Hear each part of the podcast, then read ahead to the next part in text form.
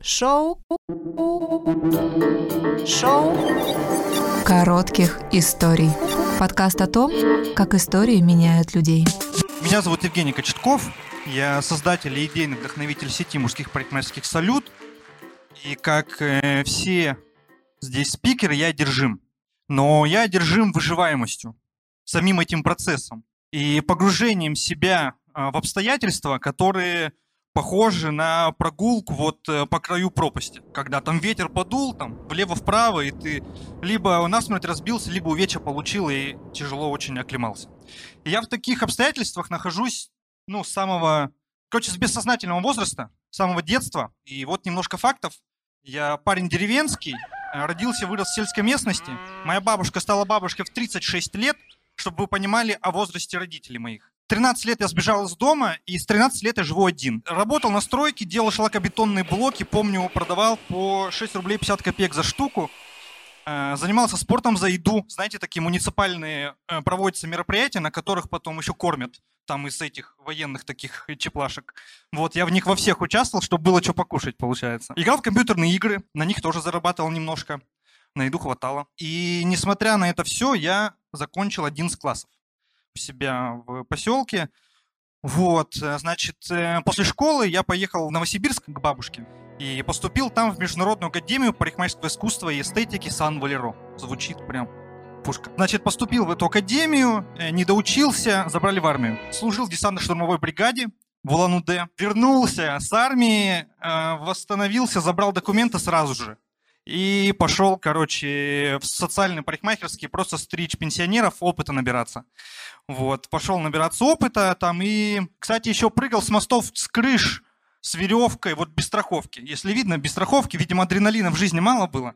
И я, да, все равно уже ничего хуже не будет, короче, и понеслась. В каком это году? 2000 в 13-м я, короче, понял, что Новосибирск, этот город, он меня не принял, и компания, которая меня там окружала, не очень была, и я, короче, решил, что мне надо валить из этого города, и я для переезда выбрал город Тюмень, у меня в этом городе не было ни знакомых, ни родственников, короче, никого вообще, и 500 рублей в кармане.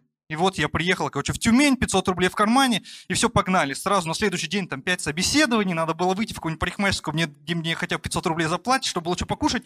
И вот, получается, сейчас э, этот, я приехал в Тюмень в январе 2014 года, вот, сейчас вот э, год 2023, вот стою перед вами без опыта публичных выступлений, широких социальных коммуникаций. Я вообще парень не очень замкнутый, поэтому я скажу туда-сюда, чтобы мне было спокойнее.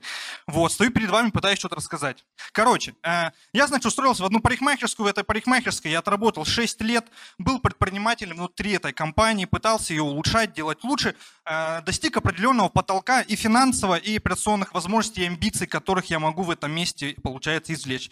И в году в 19 я а стрижка в этой парикмахерской у меня стоила там 1500 рублей. И я такой думаю, блин, а ведь не так много мужчин может позволить стричься за 1500, а остальным-то что делать получается?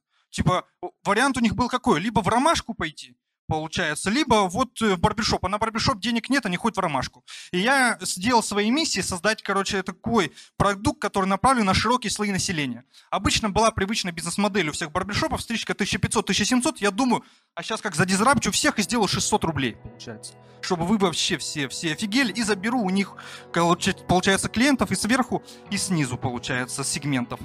Вот, и так в сбросила себе такой вызов, и в июле 2020 года, в самый разгар пандемии, я открываю первую парикмахерскую. Получается. Вот так вот. А, это не все. Я беру убогое, страшное, получается, огромное, неликвидное помещение, дорогое, обслуживание которого стоит 200 тысяч рублей в месяц. И я такой, ну я в этом помещении э, адаптирую бизнес-модель по стрижке в 600 рублей. Вот. Хотя опыта у меня никакого предпринимательского нет, я просто как бы стригун вот, волос. И все. И начал в, это, начал в это все погружаться. В ноябре этого же года, через три месяца, я уже открыл вторую парикмахерскую. Э, тоже достаточно сложно доступную в бизнес-центре Газол Плаза, там за двумя шлагбаумами на втором этаже. Тоже, короче, первые два проекта, они были не сказать, что супер легкие. И это все про то, как я выживаю. Я постоянно погружаю себя вот в эти обстоятельства, в которых ты либо умираешь сейчас с голоду, либо ты, короче, находишь какие-то инструменты, как тебе делать, что дальше, и, и фигачишь. Вот, на данный момент у нас, у меня, не у нас, у меня 7 парикмахерских, получается, 44 сотрудника. Вот. Э, планы, э, планы какие? Я сейчас только пока учусь, э, учусь строить менеджмент. Никакого образования у меня нет. Я в школе, неважно, учился, книжек читаю не так много. Вот, поэтому учусь на своих ошибках. Все масштабируются по франшизе, а я пока масштабируюсь через классический менеджмент. Посмотрим, до куда меня это доведет. Вот. И в оконцове, наверное, хотелось э, сказать что невыполнимых задач нет, если особенно это касается своего выживания.